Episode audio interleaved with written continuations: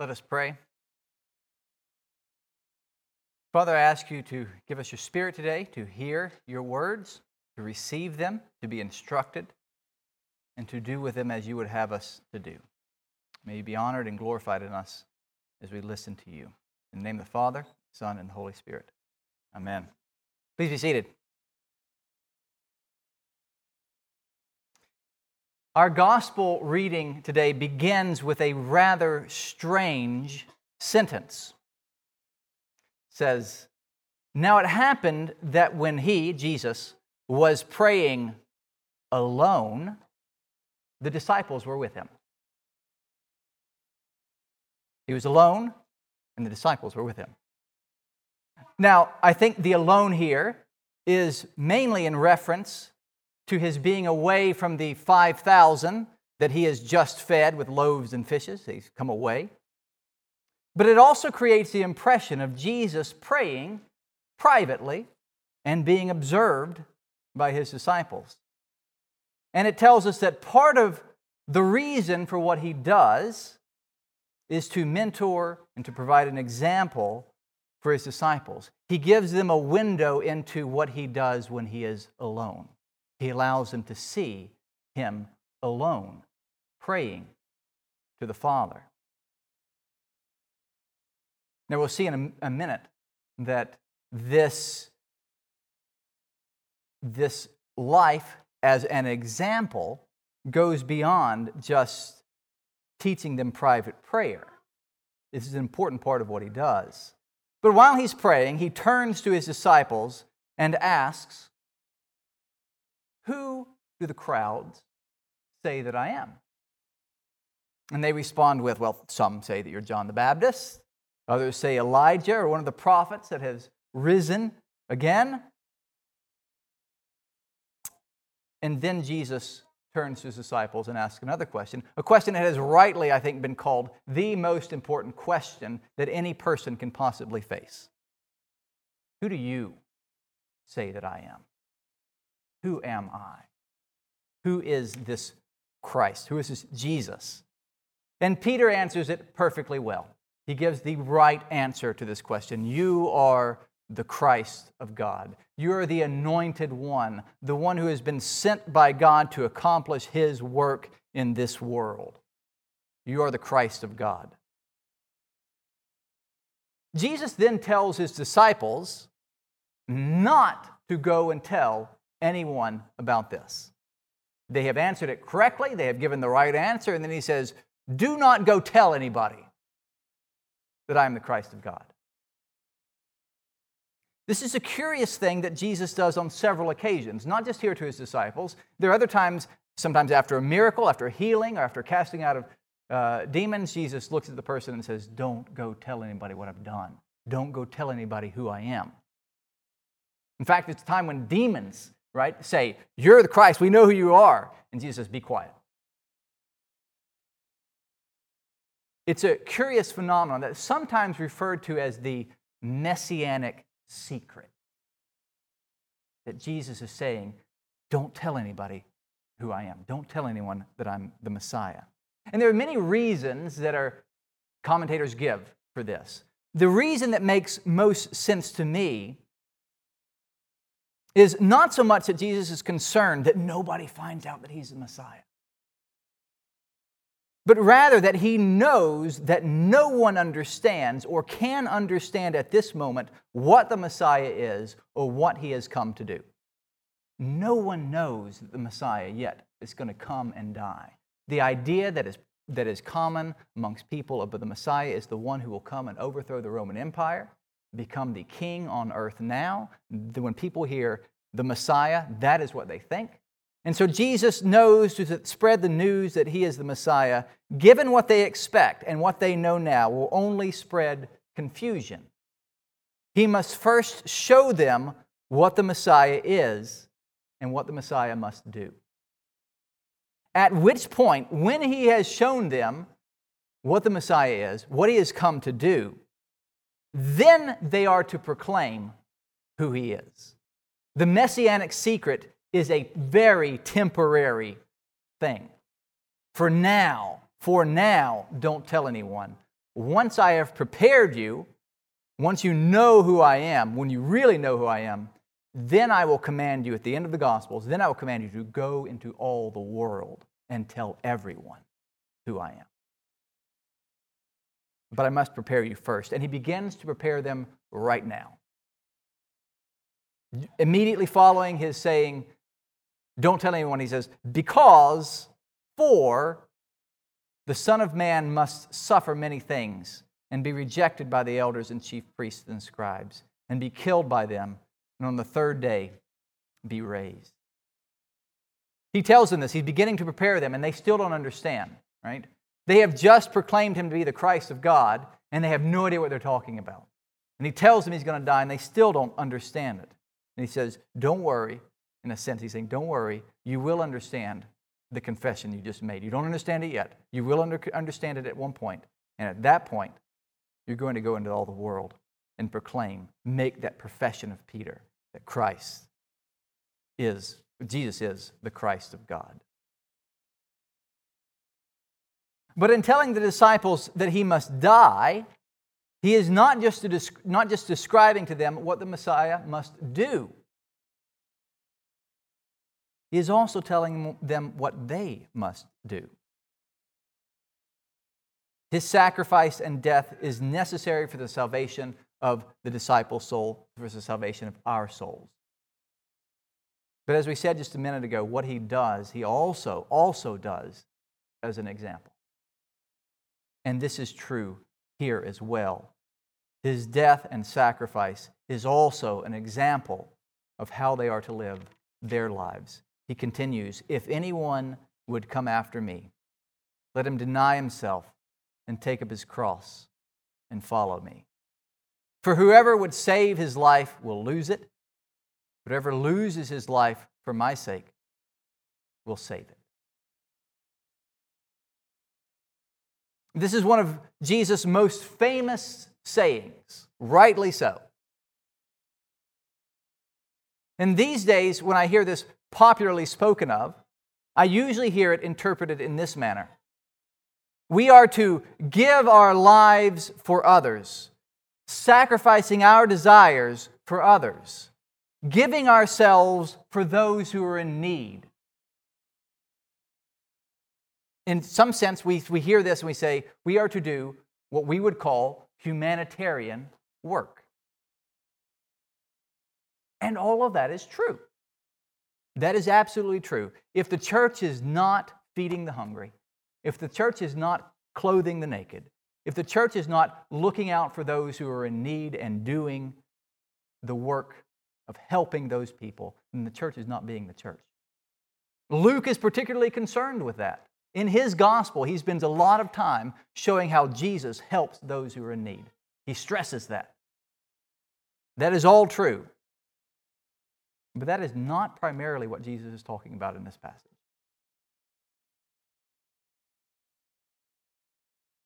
We have just seen that this is immediately preceded by Peter's confession that Jesus is the Christ. Jesus has restrained them temporarily from broadcasting this profession until he has made clear what it means to be the Messiah in his death and resurrection, at which points they will be called to imitate his sacrifice and proclaim to the world who he is. Then he tells them to take up their cross. And immediately following that, he adds this with a conjunction for, because, right? For whoever is ashamed of me and my words, of him will the Son of Man be ashamed when he comes in his glory, in the glory of the Father and of the holy angels. The word translated ashamed here means just that shame, embarrassed, not wanting to associate with. There's no getting around what Jesus is saying here.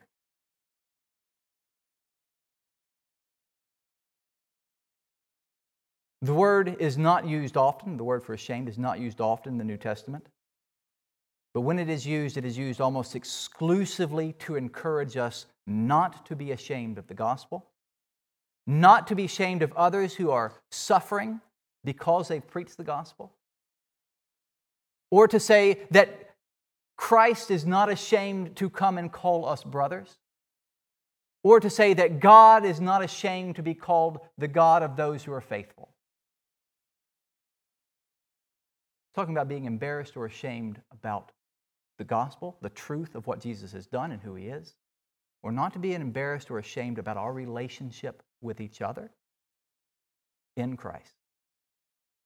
Because Christ is not embarrassed or ashamed of his relationship with us.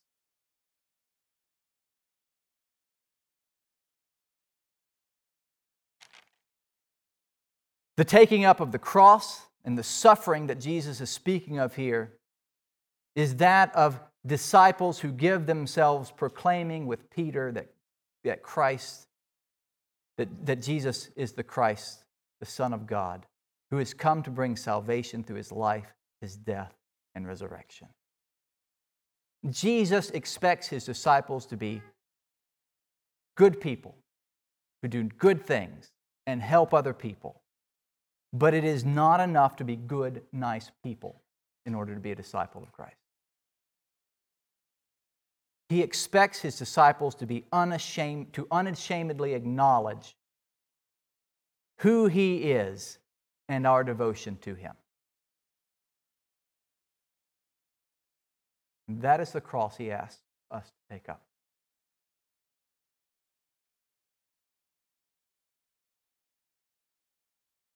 I've spent much of my life, once again, I am not preaching against doing humanitarian work. I've spent much of my life doing it, and I intend to spend the, much of the rest of my life doing more of it. I will say that when I talk about work, when, most of the time when I say I have gone and I have gone and I've helped orphans, I've helped those in need, talking to Christians or unchristians, the response is generally favorable. There's times where people at most say, oh, really? I mean, okay, if you want to do that, go for it. And there are times like, there are times in, in like Paul, who, in Paul and Silas, who kicked out, you know, uh, freed the demon possessed girl, who faced opposition from people who were monetizing oppression. There are times when you face that sort of persecution, but the vast majority of the time, when you do things that are nice, you say, I am giving myself for those. The vast majority of the time, you get a pat on the back. Good job.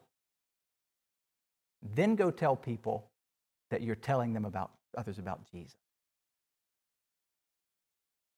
Announce that you've gone to the far ends of the world to bring the good news of the gospel. You don't get many pats on the back. You get a lot of people who don't just say, oh, if you want to do that. There's a lot of people say, no, you should not be doing. You're hurting. And so there's a tendency to be ashamed of it, to just talk about the humanitarian aspect. Jesus says, don't be ashamed. Don't be ashamed of me. Don't be ashamed of the truth. And he has to tell us because he knows it's our tendency to do so. We may be ashamed of being ridiculed for believing that Jesus was more than just a good, nice guy, more than a guy who just stuck up, you know, shake, shook his fist at the rulers and the elites of his day. He was God who came to tell us that we were sinners in need of a Savior and came to bring us that salvation. And we need to grow in our confidence that this is true so that we can say with Paul, in another instance of this use of this word ashamed, I am not ashamed of the gospel of Christ, for it is the power of God to salvation.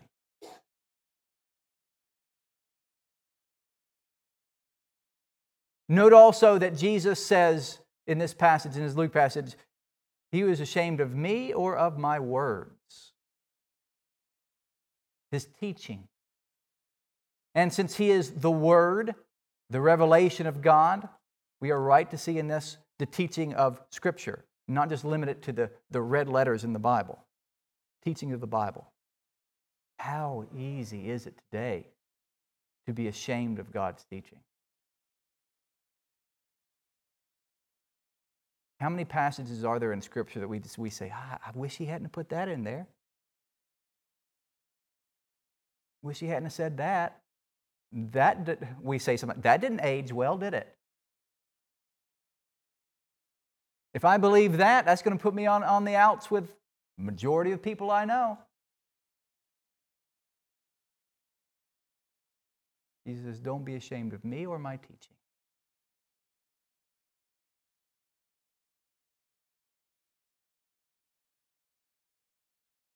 We might say, though, that it's not really Jesus we're ashamed of.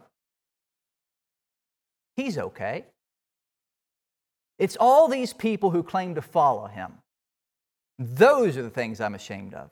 Those are the people I don't want to be associated with. All these people bearing the title Christian. I understand that. I completely get that. That makes a lot of sense to me. And there is much that is evil that should be condemned that takes place under the name of those following Jesus. That is absolutely true. However, I know many people who call them followers of Christ whose lives are more marked by an antipathy, antipathy to those who claim to be Christians than it is marked by a love and devotion to Christ.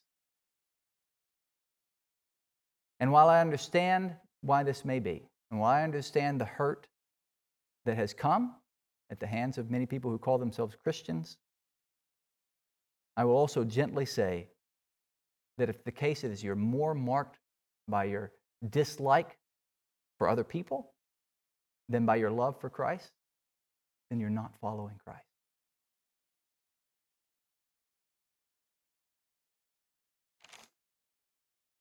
But we might say Jesus came and he spent his time with sinners and wanted nothing to do with the religious people of his day. He wanted nothing to do with the Pharisees. He completely shunned them. He just wanted to go to those outside the religious establishment. That's who he focused on.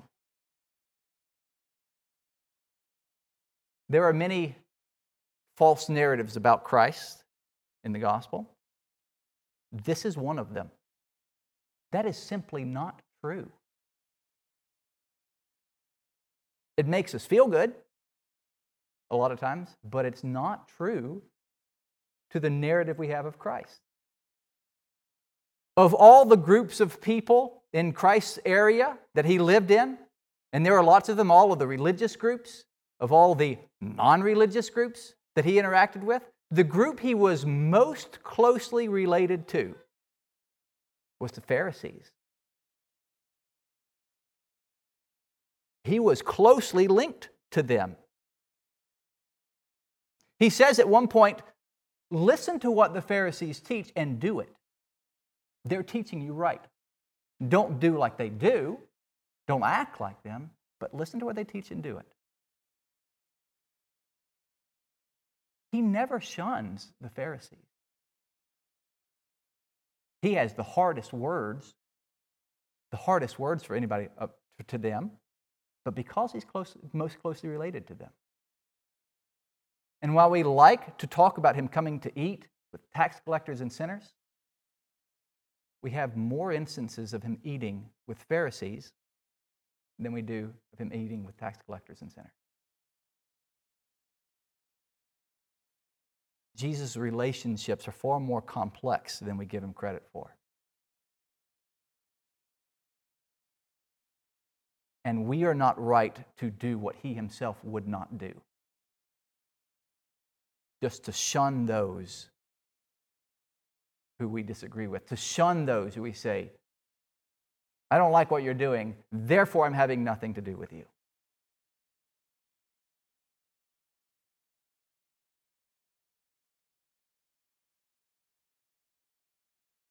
Very often, there's a good bit of pride and ego that must be put down in order not to be ashamed.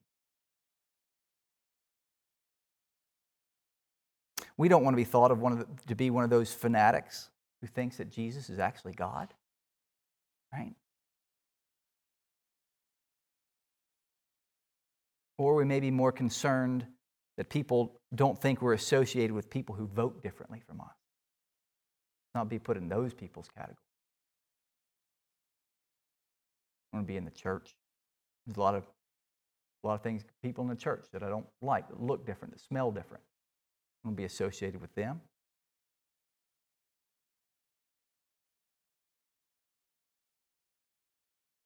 And in pushing away Christ's body on earth, we push away Christ. The church is not a nice, sanitary, safe space. The church is a war zone. It's a war zone. It's a place where we do battle with the devil, where, God said, There will be wolves in sheep clothing come among you. It's a field hospital for people who are broken and hurt and hypocrites who need healing. And when we push that away, we're pushing the way that people that Christ came to eat with, to be with, to speak to, to help, to love. Christ came to spend time with more sinners than we're spend, worth willing to spend time with. He says, Don't be ashamed of me. Don't, and I think in there, don't be ashamed of the people who I come to, heal, to speak to. Don't be ashamed of the gospel. Don't be ashamed of my teaching.